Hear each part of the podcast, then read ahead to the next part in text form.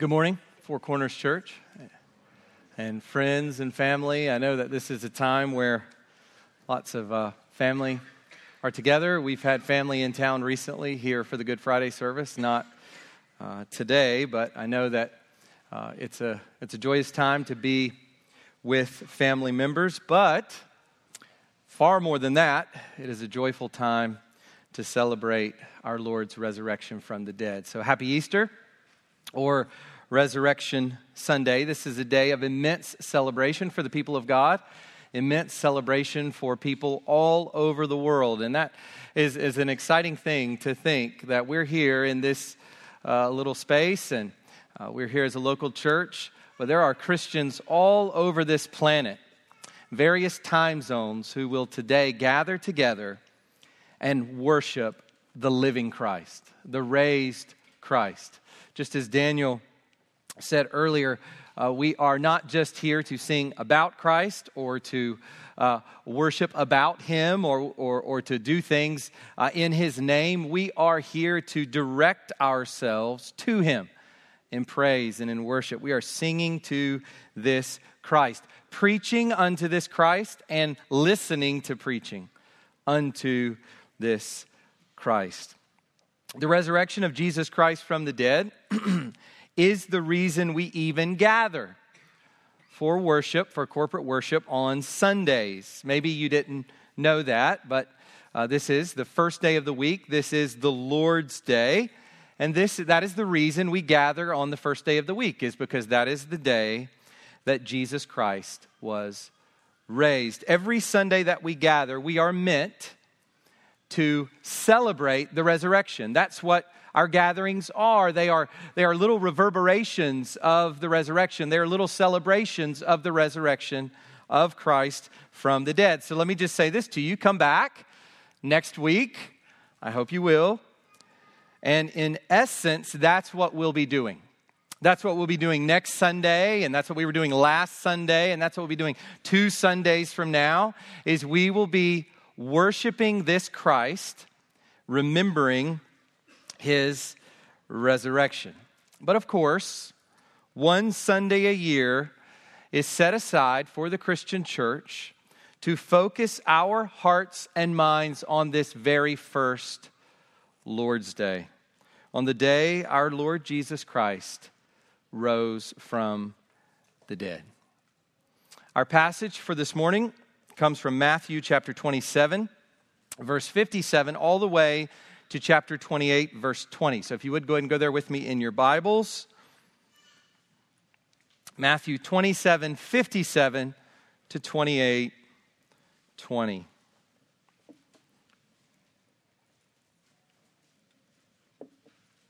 This past Friday night, on Good Friday, we looked at Christ's crucifixion and his death, with emphasis on the impact of his death. We were looking on Friday at the power of the cross, and particularly as Matthew describes it in chapter 27, verses 51 to 54. And so you get those four verses there where right after Jesus dies, we see these effects, we see these things that happen, these occurrences, and Matthew intends for us under the inspiration of the Holy Spirit for us to uh, get a sense from those occurrences of the impact and the power of Jesus' death on the cross, the power of the cross. And we saw on Friday that it removes the barrier. The veil, the curtain of the temple, torn from top to bottom. It opens the grave. We see these graves, these tombs busted open and it changes the heart. These unlikely converts. We see the centurion and his men, the Roman soldiers there, these pagan guys, these Gentiles, gathered around the foot of the cross, and they see all that happened, and they confess truly, this is the Son of God. So it removes the barrier, opens the grave, and changes the heart. And my prayer is that everyone in this room has experienced the power of the cross, but it's unlikely. It's unlikely that every person in this room has truly, authentically, life, life transformingly experienced the power of the cross. So I pray right now in your own heart, If you, if you have a question mark next to that, or if you just know that it's not the case, cry out to God. Ask Him this morning to use His word to transform your heart, to graciously shine the light of the gospel into your heart. Cry out to Him God, have mercy on me, a sinner. Show me the glory of this Christ. I don't know the beauty of this Christ. I don't cling to this Christ. I don't treasure this Christ. Show me that my heart might take delight in Him. Today, we're going to pick up where we left off with Christ's burial in chapter 27, verse, verse 57. So we're just going to pick up where we left off on Friday night with the burial of Christ. And we're just going to keep going right up to the end of the gospel. What you'll, you'll see as Matthew articulates this, this uh, account, this report of Christ, his death and his resurrection, is he really just takes the resurrection right on up to the end. It's not as though we ever leave the resurrection. The resurrection is lingering in the air. It is the, the great theme that brings the gospel to a close. And so we're going to take it all the way up to the end of the gospel. The title for the sermon this morning is Characteristics of Christ's Resurrection. So if you would go ahead and stand with me as we read God's word together.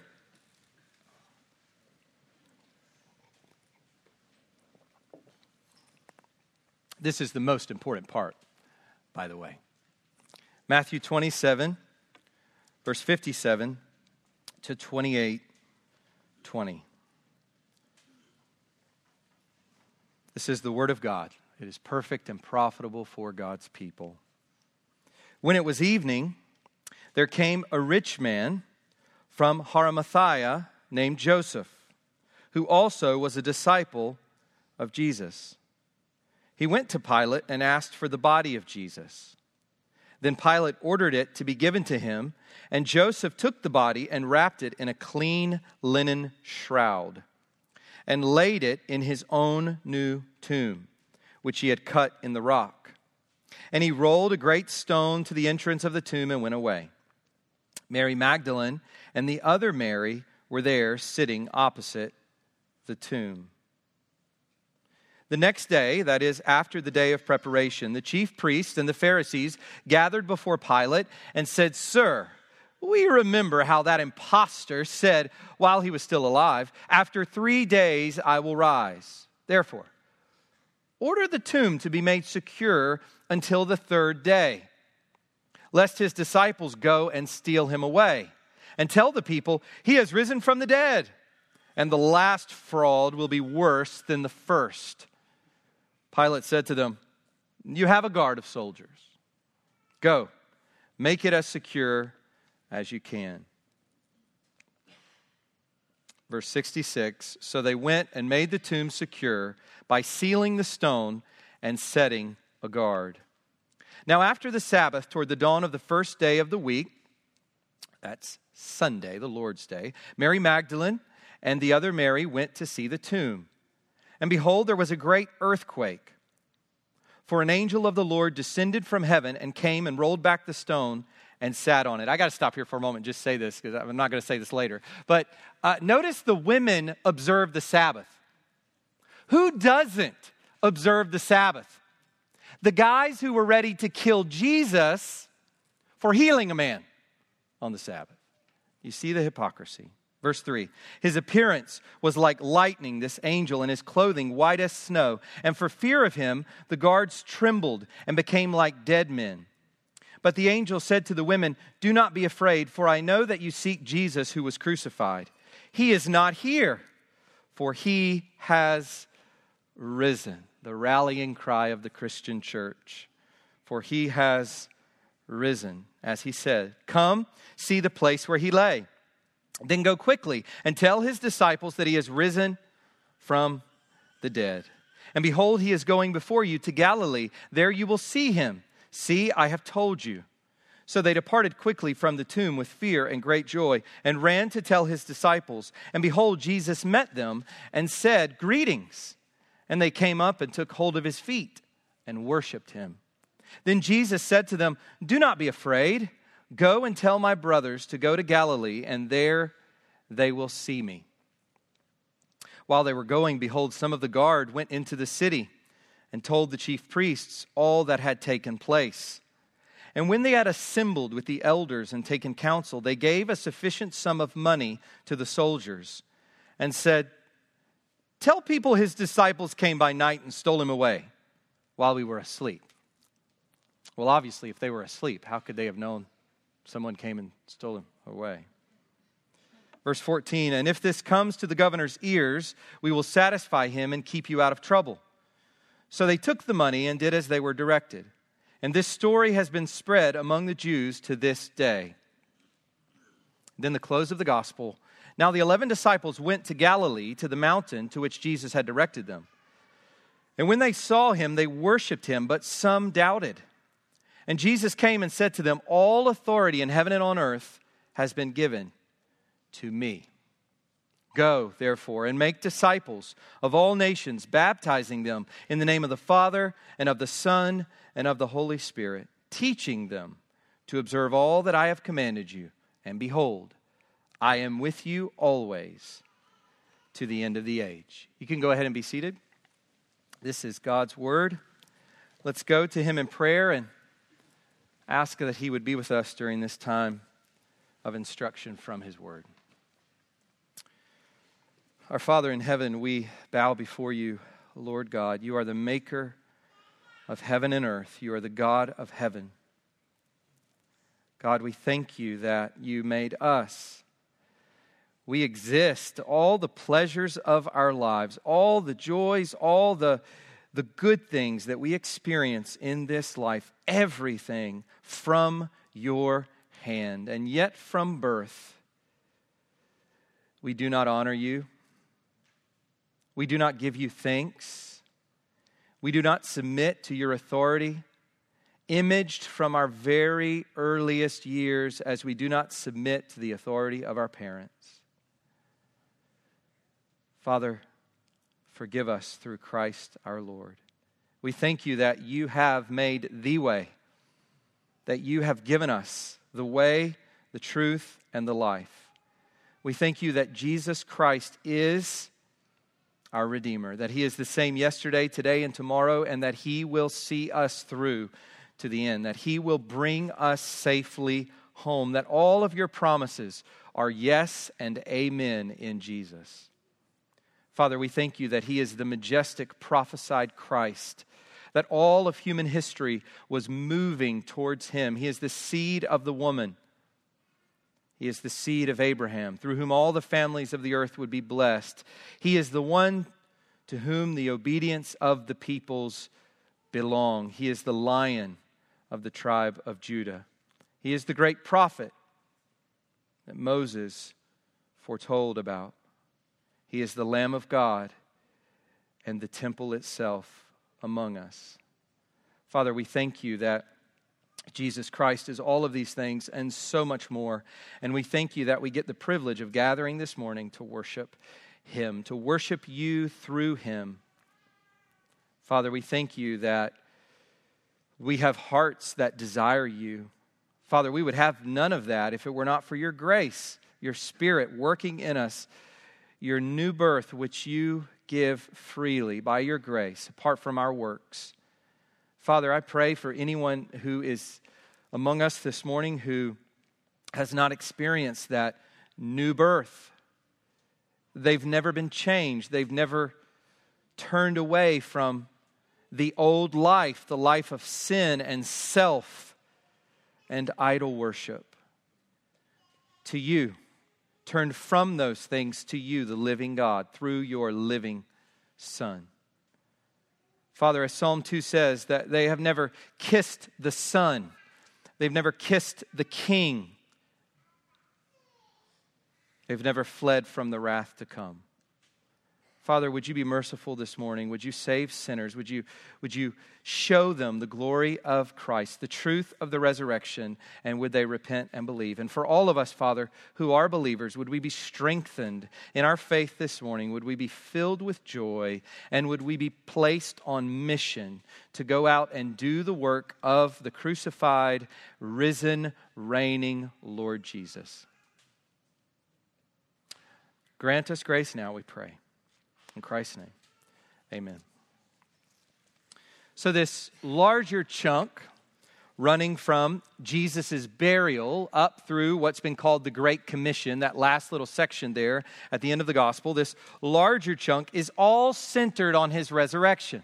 The burial, of course, leading up to the resurrection, and then the Great Commission flowing out of the resurrection. And so this morning, I want us to see four characteristics of the resurrection from this large chunk of Scripture. And so here they are. You'll see those up on the screen. Four characteristics of the resurrection that we get from this larger chunk of Scripture. So, first, it is credible.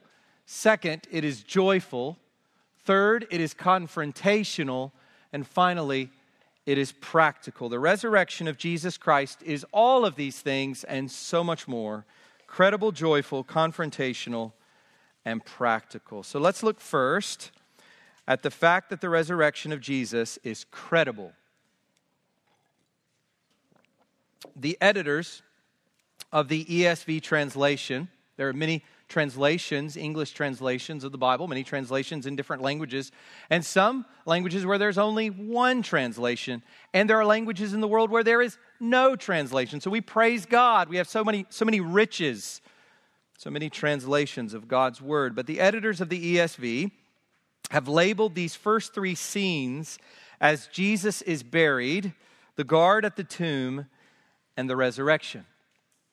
And it's from these three scenes that we begin to see that the resurrection is, in fact, credible.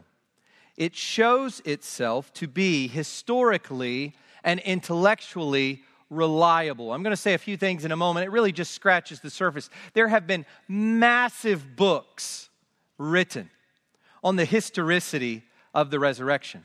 So if you're here today and you're not a believer and you walk around and talk about how, you know, you use these, these platitudes, you use these cliches from our culture about how it can't be trusted and so forth, let me just encourage you why don't you read a few of those massive books before you tout these things? Many books have been written on the credibility, on the historical reliability of the resurrection. And here we find six things, at least, and this is not everything, and, really we're just going to dip our toe into it, but six things that make it clear that the resurrection is credible. Let me give them to you, six things. We're going to go through these quickly, but you can write them down if you'd like. If not, you can just listen, but here they are the unlikely follower, the fulfilled prophecy, the locked down tomb, the embarrassing witnesses, the physical presence, and the miraculous event. These are just a few things, a handful of things that show the resurrection here from Scripture to be credible. We'll have to go through these quickly, but, but it's important for us to at least make these six observations. So here's the first one the unlikely follower. After Jesus has been crucified as a criminal between two thieves. Now, by the way, let me just quickly say nothing was more shameful than crucifixion. For every party involved, for the Romans, it was the lowest of the low. And for the Jewish people, they had a, a, they had a text in the Old Testament that told them, Cursed is everyone who hangs on a tree. So, from the Jewish perspective, this is the most cursed person. And from a Roman perspective, this is the vilest of offenders the most shameful way to die. So, after Jesus has been crucified, after he has been tried, condemned, and mocked by the religious leaders of the Jewish people, the last person you would expect to bury Jesus would be one of those religious leaders. The last person who would put his neck out, so to speak, to bury Jesus would have been one of those religious leaders who were so instrumental in having him crucified. And yet, here we are. The man who comes forward to bury Jesus, and with such great care and expense, is Joseph of Arimathea, one of the members of the Sanhedrin, one of the religious leaders. He is one of the members of the Jewish high court the one that would try offenders, the one that would uh, condemn Jesus. He, along with Nicodemus, we are told in John 19 39, had become Jesus' followers. They had, they had moved away from rejecting Jesus to following Jesus. You know, crucified people were given very little dignity after death, just kind of thrown somewhere after being taken down off of the cross. Very little dignity. No public mourning allowed, not buried in the family tomb, just kind of thrown in a hole somewhere. And here, Joseph goes to Pilate and he asks for Jesus' body so that he could give Jesus this dignified burial.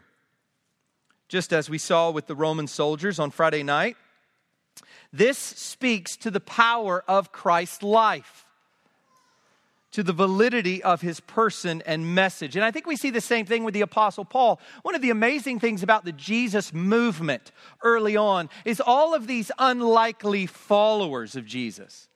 Paul is, is absolutely unlikely to follow Jesus. He's steeped in Pharisaism. The Pharisees hated Christ, they hated Jesus. And Jesus, preached adamantly against their wickedness. Woe to you, Pharisees! Woe to you, Pharisees! We read over and over again in Matthew 23 because of their hypocrisy, because of their legalism, because of their lack of love, because they had taken the traditions of man and placed them over the Word of God. Paul as well as these other men, Joseph and Nicodemus, were part of that crowd. They were part of that group. They had absolutely zero to gain from following Jesus. Zero. Zero. And much to lose. And yet they did. If Jesus was not who he claimed to be, then how could men like this have given up their reputations and status to follow a crucified man? What historical credibility is there in that? The unlikelihood of these followers speaks to the credibility of Christ and his subsequent resurrection. So that's the first, the unlikely follower. Second, the fulfilled prophecy. In verse 57, we are told that Joseph was a rich man. He was a wealthy leader of the Jewish people, and he had a tomb cut in the rock. Probably for him and his family, he had, he had prepared this tomb, he had purchased this tomb, he had it cut nicely, ready to go.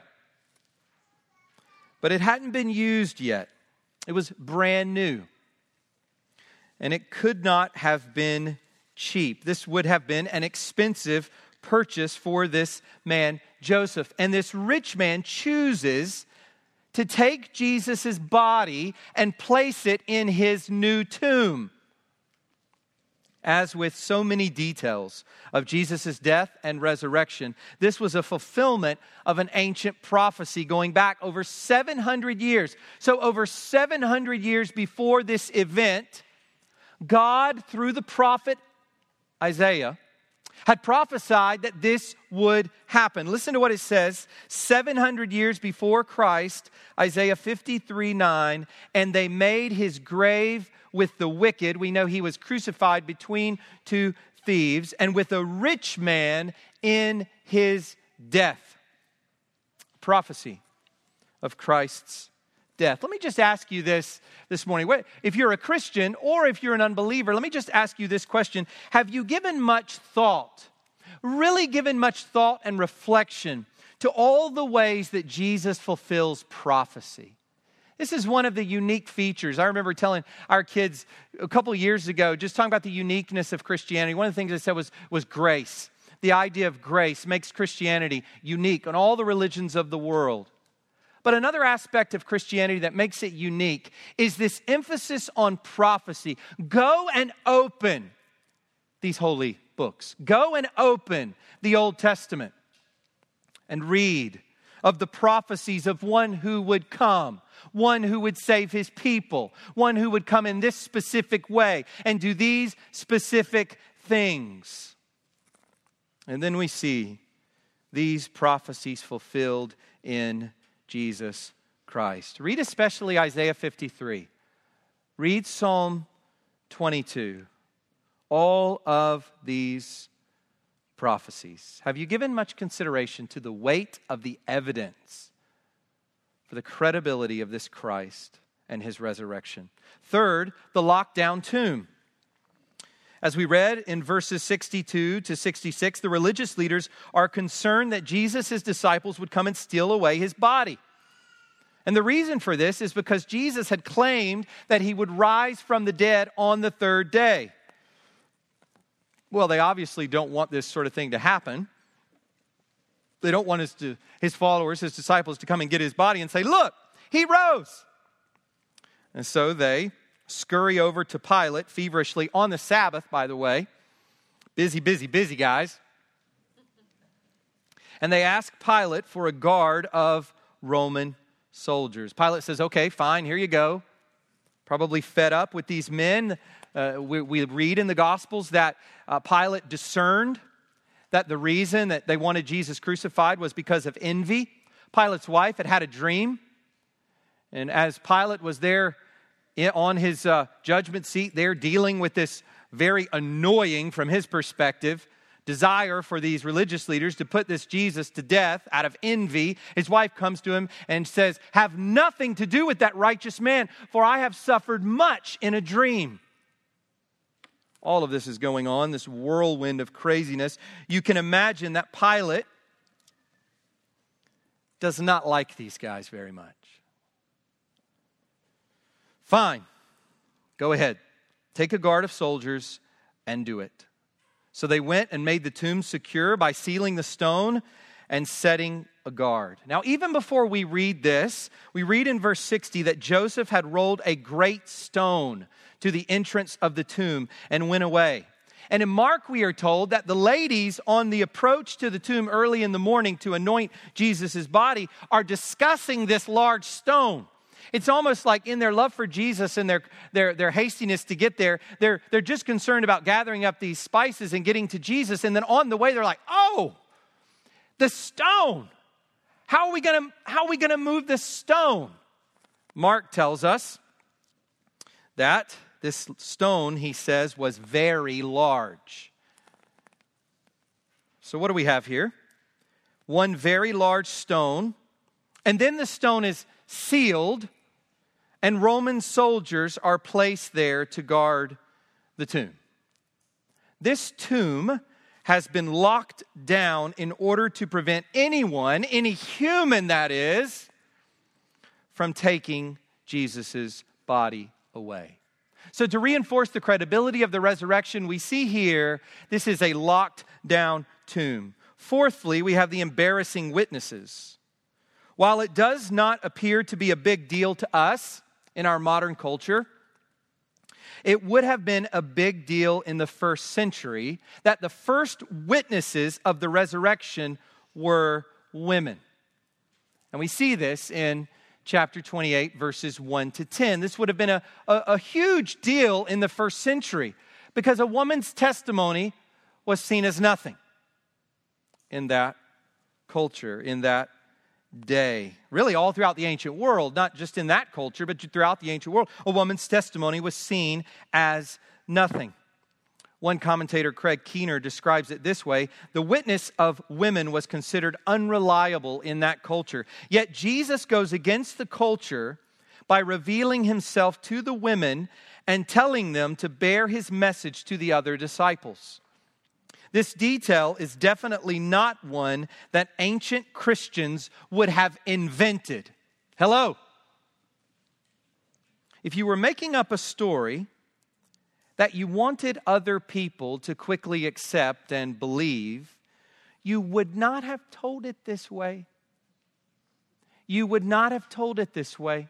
And that goes along with the rest of the Bible. You would not have your, your great king, the one great king of Israel, of the golden age of Israel's history, take a man's wife and have him killed on the battle line. One of his most loyal soldiers. I'm speaking of David, Bathsheba, and Uriah. We find that all throughout the Bible. We see these little details that no one who's making up a story that they want people to embrace quickly and heartily is going to put in that story. These are embarrassing things. These are embarrassing little bits. You just leave that stuff out. If it's just hagiography, hero worship, you leave it out. If it's made up, you leave it out. If it's true, you make sure to put it in. And that's what we find all throughout the Bible. From, the, from that culture standpoint in the first century, these were embarrassing witnesses. And yet, that's what we're told because that's how it happened. These were the first witnesses to the resurrected Christ and the first ones to say that he had been raised. Fifth, we see the physical presence. Some so called Christians have abandoned belief in a literal physical resurrection. I remember when we first moved to Scotland uh, in, in the city of Edinburgh, we were living there. We went to this, uh, this church, so called, and and uh, it, was a, it was a church building at least. And we went in, we sat down, we were listening, and uh, the woman preacher began to uh, explain away the resurrection. She began to talk about how, you know, it was uh, this spiritual thing and so forth, and it started to talk about it being in the heart and in the mind and how it impacted, you know, the, the thinking of the believers of Jesus. Nobody no literal rising from the dead, no physical resurrection. Instead, these so called Christians opt for a resurrection that is more palatable to the world, where Jesus rises spiritually in the hearts of his people. Sure. Everybody can get on board with that, right? Sounds so nice and sentimental. Spiritual resurrection. Well, that is utter nonsense. We see it here. We see that Jesus' resurrection was bodily and physical. Chapter 28, verse 9. And they came up and took hold of his feet and worshiped him. Jesus was raised literally, historically, physically, bodily from the dead. We see the same thing with Thomas. Thomas puts his finger in Jesus' wounds, and we see Jesus eating breakfast with his disciples. Luke 24, verse 39, Jesus says, See my hands and my feet. They would have had the nail prints in them. That it is I myself. Touch me and see. For a spirit does not have flesh and bones, as you see that I have. And then he ate in front of them. He ate food in front of them. Not a ghost, not rising up in their hearts, in front of their faces. This which we have seen, this which we have heard, this which our hands have handled, the Apostle John says in 1 John. And here's the amazing thing these men went to their deaths, gruesome painful, excruciating, torturous deaths, holding out the truth that Jesus had in fact been raised from the dead. They were willing to die for that. Who is willing to die in mass number in those ways for a lie that they themselves made up and covered up? That's ridiculous. And the truth is, we all know it's ridiculous whether we're believers or not, common sense tells us that is ridiculous. Jesus rose physically, and bodily from the dead. And then finally, number six, the miraculous event. Put simply, Jesus' resurrection was a miracle.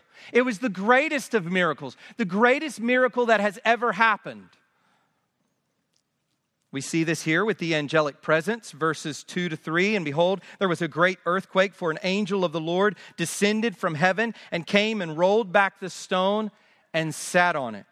His appearance was like lightning, and his clothing white as snow. Now, it's important that I say this. Uh, the angel's not there to roll the stone away so Jesus can get out of the tomb.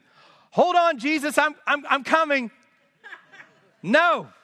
Hold on, Jesus, let me get this stone out of the way. That's not how it happened. Uh, we see in the Gospel of John, Jesus can move through walls. He's, he's physical, he's bodily, and yet he's able to do things that we can't do, giving us a sense for our future resurrection bodies. The angel's not there to let Jesus out, but to show the others where Jesus had once been, to show that the tomb is indeed empty.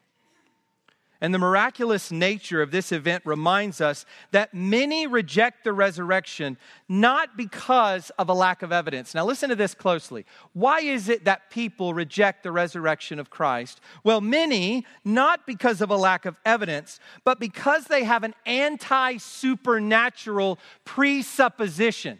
I'm sorry to load you down with all those words, but what I'm saying is this they think miracles can't happen, period. So they come to these stories, they come to these events, they come to these ancient texts with a presupposition. They've already decided one thing is true and factual, and that is miracles don't happen. They have a naturalistic worldview, a materialistic worldview,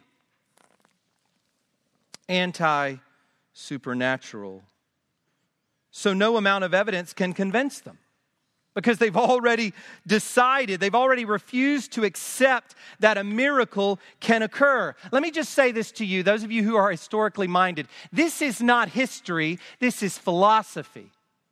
And what I mean is, to come at the resurrection in that way is not to weigh historical data, it's not to weigh historical evidence, and to historically come to a, a, a, reasoned conclusion. It is to simply throw the evidence out at the beginning because of your philosophical presupposition.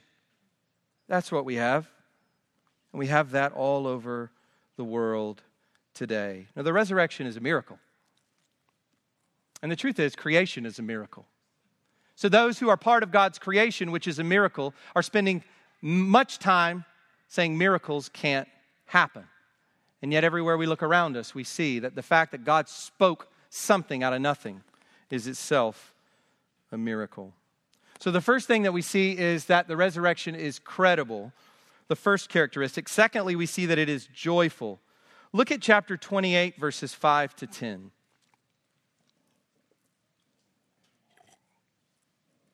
But the angel said to the women, Do not be afraid.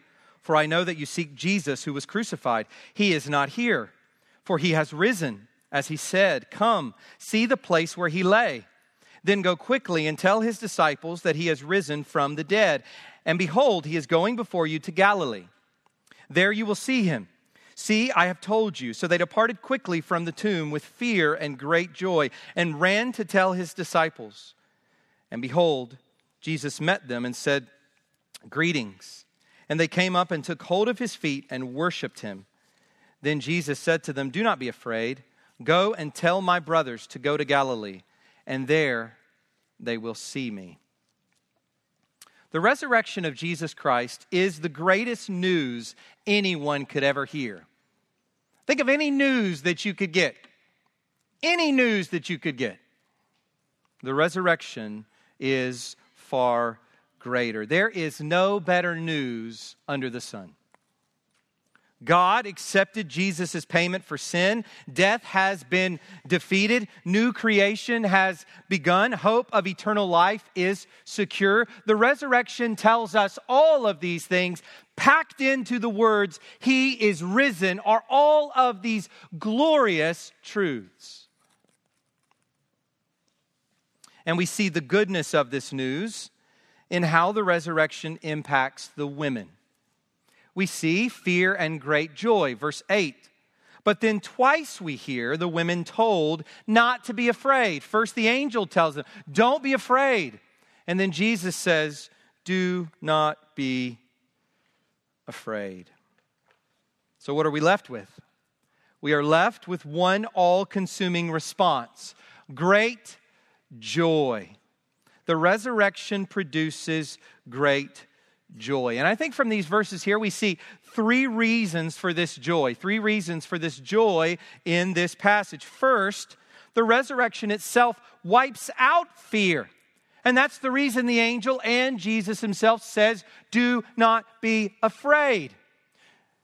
Fear and the resurrection just don't jive because the resurrection wipes out fear. Because of the resurrection, we have no need to be afraid.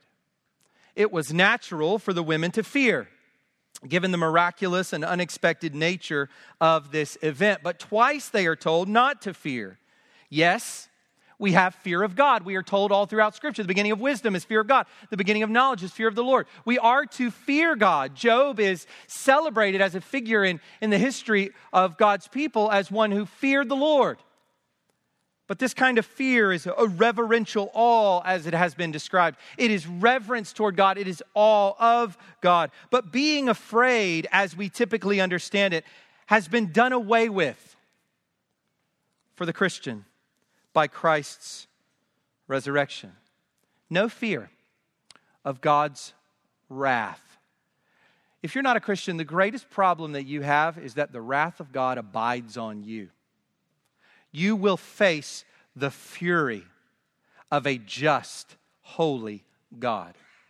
And right now, you don't see the depth of your sin. You don't see how all these things work together, how you hate God and rebel against God and deny God and reject God and dishonor God and do not give Him gratitude, and how all that just spills right on over horizontally into your interactions with your neighbor. No deep seated, true, worshipful love of God and neighbor is just not there. You don't see it now, but when you stand before the judge, you will see it. And for the Christian, we've been given insight into our sinfulness. Uh, Christianity produces humility. Christianity produces graciousness. It produces gratitude. Why? Because we see ourselves rightly. We see what's really in here. We see the sin of our hearts. We see our propensities. We see love of self the pride of life, disregard for God, trampling on our neighbor. We see it. We have been given eyes to see. The resurrection stamps out fear of this wrath that is to come on the world for sin. Everyone knows this wrath is to come, and everyone knows this wrath is just. It's the reason we get so bent out of shape when we hear about Russian bombs destroying Ukrainian civilians. It's the reason that we get so angry when we see great injustices in the world. It's because God has made us with this innate knowledge that the wrath of God is real and God is just and his judgment will come. It's not just Hitler who will stand before God and give an account for his atrocities, it is every sinner apart from this raised Christ. Every person who has not come to know and be in this Jesus Christ. No fear of wrath and no fear of death. We leave this body, we go to be with the Lord. Christ comes back, he raises our body and unites it with our souls. Uh, that, that's our future. That's our future in a nutshell. What fear is there in death? So, first, it wipes out fear, and for that reason, it is joyful. Second, it joins us to our dearest friend and Savior. Notice the response of these women. They take hold of Jesus. The resurrection assures us that we will be with our Savior. We know Him, we're going to be with Him.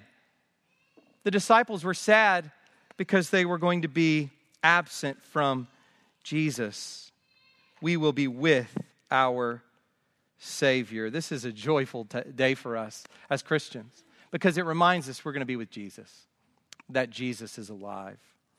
Third, It puts us on our faces before our glorious God. And you may think, well, why does that bring joy? Okay, joy, I get it. You know, joy because fear's wiped away. No one likes fear. Joy, there goes joy. Joy, that makes sense. It joins us to uh, the one we love who died for our sins. Okay, that makes sense. But, but why is it joyful? Because it puts us on our faces before our glorious God. And here's why because that is where we were created to be to be human is to be on our faces before God. True humanness is to be under God, it is to worship God. Verse 9, they fell at his feet and worshiped him. This is the place of true happiness. Happiness is found under God and in awe of God. There is no true happiness. That's the reason that we do. I mean, all you have to do is just you read a little bit about uh, these, these elite circles in our society. Think of Hollywood, for example, and all the ways that these people are so unhappy in life. All the opportunities you could have, all the pleasures that life can bring. You can never have enough boats and planes and vacations and stuff and experiences, and it doesn't fill the heart. It doesn't make us happy. We're happy when we're under the Lord who made us. We're happy when we're at his feet. That's when we are truly happy because that is when we are truly human. So we see the second characteristic it is joyful. Thirdly, it is confrontational. Look at verses 11 to 15.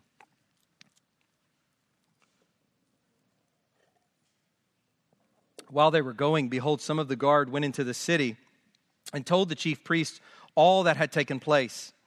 And when they had assembled with the elders and taken counsel, they gave a sufficient sum of money to the soldiers and said, Tell people, his disciples came by night and stole him away while we were asleep. And if this comes to the governor's ears, well, we will satisfy him and keep you out of trouble. So they took the money and did as they were directed. And this story has been spread among the Jews to this day. The truth of the resurrection is by nature confrontational. It gets up in man's face. The resurrection of Christ, the truth of the resurrection, gets up in our faces and speaks loudly. It says that Christ is Lord and we are not. It says that we are sinners and payment for sins is needed. It says that we can do nothing to remove our sin and conquer death. Even in our hypercharged self help, self reliance culture, we are powerless to fix our greatest problem the removal of sin and the conquering of death. Every health guru and dietitian is going to rot in the grave. Every person who tries to prop up this body in strength and even the mind in strength will one day come to an end. We cannot depend on ourselves. The resurrection tells us that, and that we must rely on another. The resurrection confronts and shatters man's independence, his pride, and his false sense of security. It places all of us, every single one of us, before the tribunal of the risen Lord and Judge. And it tells us no one can run, no one can hide. So, in light of all of that, it should not surprise us one bit that the truth of the resurrection invites attack. It comes into the world, gets in man's face, and it is attacked. Satan, the world, and the flesh all hate and oppose the resurrection of Jesus Christ from the dead and all that it implies. It confronts and it is attacked. And this passage, these verses we just read, show us that it has been that way from the beginning. Do you see that? The resurrection has always been attacked, it has always been confrontational. Even when told by the soldiers that an angel had come, this is the great, the, their hearts are exposed. Look at this. Even when told what had happened, the Jewish religious leaders chose bribery and deception over acceptance and belief. The true colors clearly in view. Not a single one of those men can stand before God and said, "But only if Jesus would have showed us more signs, we would have believed. If only I would have seen Jesus do this or that, I would have believed." No. These men care nothing about evidence. And so many who talk of evidence and errors in the Bible and use all sorts of cliches really don't care about evidence. How many, how many articles, how many books, how much searching, how much toiling have you done? That's how you'll know how much you really care about evidence. But you pat yourself on the back like you do, like you're a mini historian, a mini philosopher. You've risen above the rest. You're an open minded person. You're a strong thinker and so forth. Then follow the evidence with vigor. Really follow it. But we see here that these men care nothing about the evidence, they simply reject Jesus. And this gives us insight into why people do not turn and believe. Why is it that people do not turn and believe? It is not because the right apologetic arguments have, have, haven't been given to them. It's not because they've seen 10 things, but they need to see 12 things. It's not, it's, it's not about that. Here we get the answer. It is not because the resurrection is unconvincing, it is because the heart is unwilling. That's the reason. Light has come into the world, and men love darkness because their deeds were evil and they hate the light. We all started out that way, and apart from Christ, we would all still be in that seat. It is not because the resurrection is unconvincing, it is because the heart is unwilling. Finally, we see as we finish up this morning, the fourth characteristic of the resurrection we get from this passage is that it is practical. We've seen it as credible, joyful, confrontational, and now let's conclude by seeing that it is practical. Look at verses 16 to 20. Now the eleven disciples went to Galilee, to the mountain to which Jesus had directed them. And when they saw him, they worshiped him, but some doubted. And Jesus came and said to them, All authority in heaven and on earth has been given to me. Go therefore and make disciples of all nations, baptizing them in the name of the Father, and of the Son, and of the Holy Spirit teaching them to observe all that I have commanded you. And behold, I am with you always to the end of the age. So the women are told to tell Jesus' disciples to meet him in Galilee, the hub of his earthly ministry. Now, we know that Jesus later appeared to his disciples before they were in Galilee. We know that from the Gospel of John in particular. He comes back, he comes and appears to them, and then we see he comes later and appears to Thomas so that Thomas would also believe. He said, Unless I put my fingers in his wounds, unless I see him, I will not believe. And so Jesus says, Okay. So Jesus comes and shows Thomas. So we know that they've already seen Jesus, but it seems that this meeting in Galilee is what Paul refers to in 1 Corinthians chapter 15 verse 6 when he says that the risen Christ appeared to more than 500 brothers at one time. So I'm convinced that this is this is the gathering. This what we just read about is where over 500 people there see the risen Christ. By the way, in 1 Corinthians 15, Paul says, and, and, and go, and you can ask some of them. He, he implies that. Many of them are still alive. Well, go talk to them. It's not just a guy or two who saw Jesus raised and they conspired with this story. There's over 500 people, many of whom are walking around. And Paul, writing to the Corinthians, said, Go check it out. Go do some interviews. Go talk to some people. Matthew only mentions the 11 here, the 12 minus Judas. But it is likely that this is the gathering of the 500 who saw Jesus at one time. And since the 11 had already seen him raised, as we read in John, those who doubted in verse 17 were probably among the others who were present. Now, once again, why, why, did, why did Matthew say this? I mean, how disparaging, right? How inconvenient. He's trying to proclaim the crucified, risen Christ with the hope that people would turn to him in faith and believe in him. And he's just got to let them know some people doubted. Once again, we see the same sort of honesty, the same sort of transparency, the same sort of willingness to put the embarrassing details in the text, showing this is not the sort of story that is made up. But what do we have here?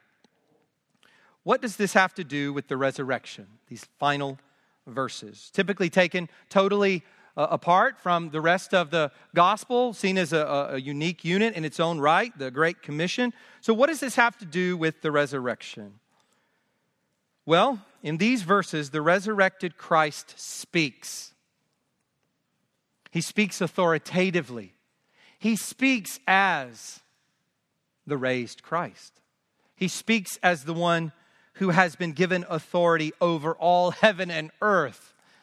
He commands, he directs, he commissions his followers to get busy declaring the, declaring the truth of his resurrection.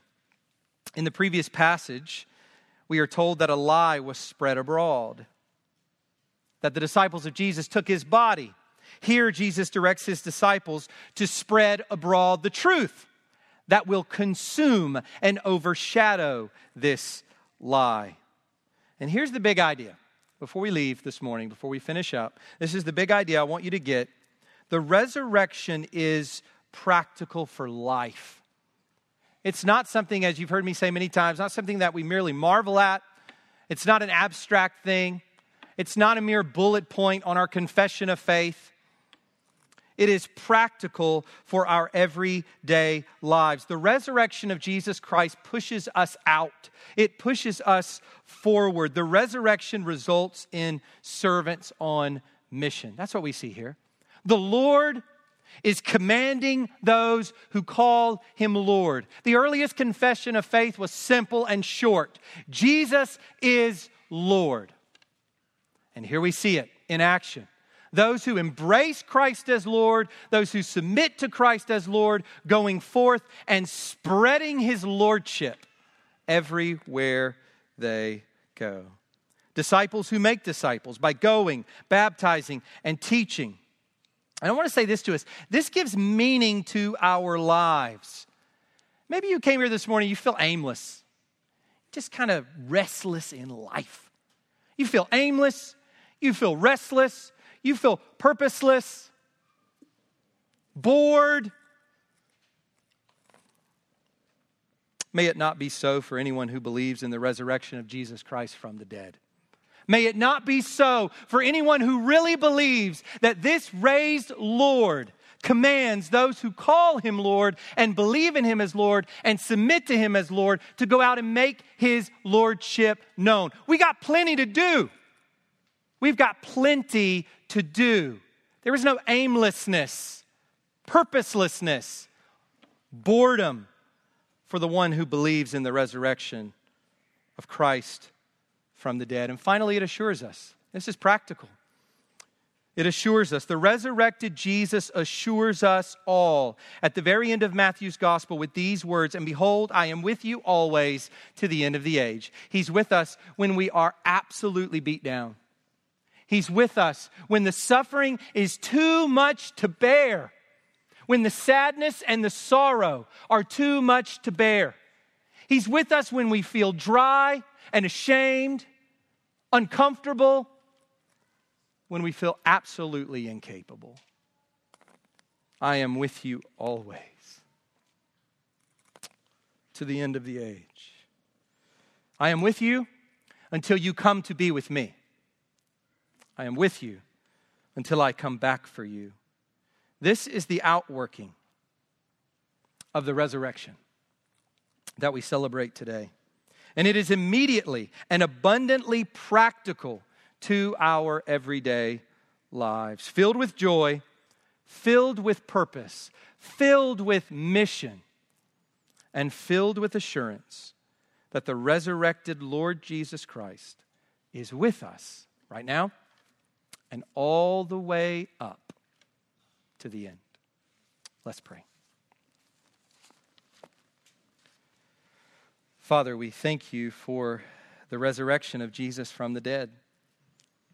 God, we thank you that many of us who did not believe in the resurrection, who did not believe in the historical realities of this Christ, have come to know that these are true by means of your Spirit. You have given us the gift of faith. You have enlivened our minds to see clearly.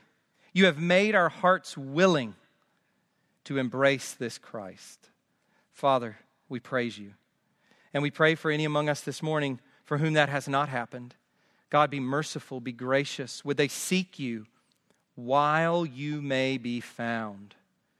While they have breath, while they have eyes to see and ears to hear, while their souls remain in their bodies, would they seek you fervently and not be lost in the trivialities and vaporous pleasures of this ephemeral life? Father, would they turn to you and trust in the raised Christ? We pray in Jesus' name. Amen.